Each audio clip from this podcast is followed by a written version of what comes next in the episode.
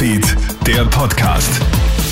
Hey, schönen Abend aus der Krone-Hit-Nachrichtenredaktion. Ich bin Matthias Klammer und du hörst den Podcast für dein tägliches Update. Herdenimmunität in der Bevölkerung, davon sind wir leider weit entfernt. Innerhalb der Familie ist Herdenschutz aber leicht möglich. Das zeigt nämlich jetzt eine aktuelle Studie aus Schweden.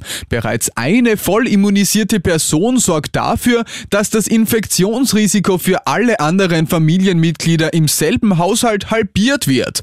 Bei 2 vollimmunisierten Personen im Haushalt liegt die Schutzrate bereits bei rund 80%.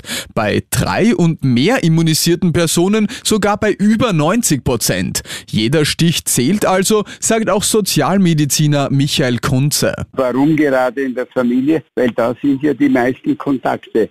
Man muss sich ja vorstellen, die Leute, die dauernd miteinander kommunizieren, die können auch andauernd das Virus austauschen oder halt sich infizieren. Und daher ist das in der Familie so wichtig.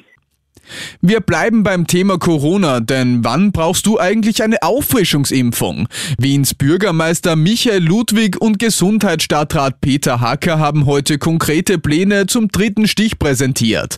Eine verbesserte IT-Plattform soll dir nämlich genau sagen, wann du den 3. Stich benötigst, denn es hängt von deinem Impfstoff ab und ob du zu einer Risikogruppe gehörst. Die Plattform sagt dir dann genau, wann die Auffrischungsimpfung empfohlen wird. Gesundheitsstadtrat Peter Hacker. Daher haben wir noch eine zusätzliche Plattform programmieren lassen, wo jeder seine persönlichen, individuellen Daten einpflegen kann. Wann hatte ich die 2. Impfung? Welchen Impfstoff hatte ich?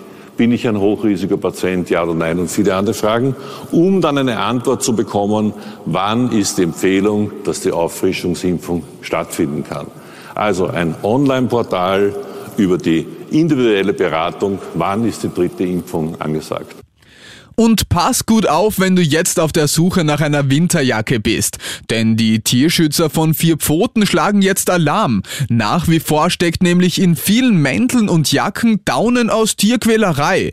Veronika Weißenböck von Vier Pfoten. Noch immer werden Millionen von Gänsen wirklich unter grausamsten Bedingungen gemästet und gehalten und dann auch bei lebendigem Leibe werden ihnen die Daunen ausgerupft. Die Tierschützer empfehlen dir, auf Daunen komplett zu verzichten und auf alternative Füllmaterialien zu achten.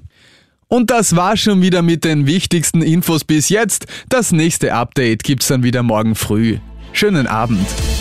Krone Hits Newsfeed, der Podcast.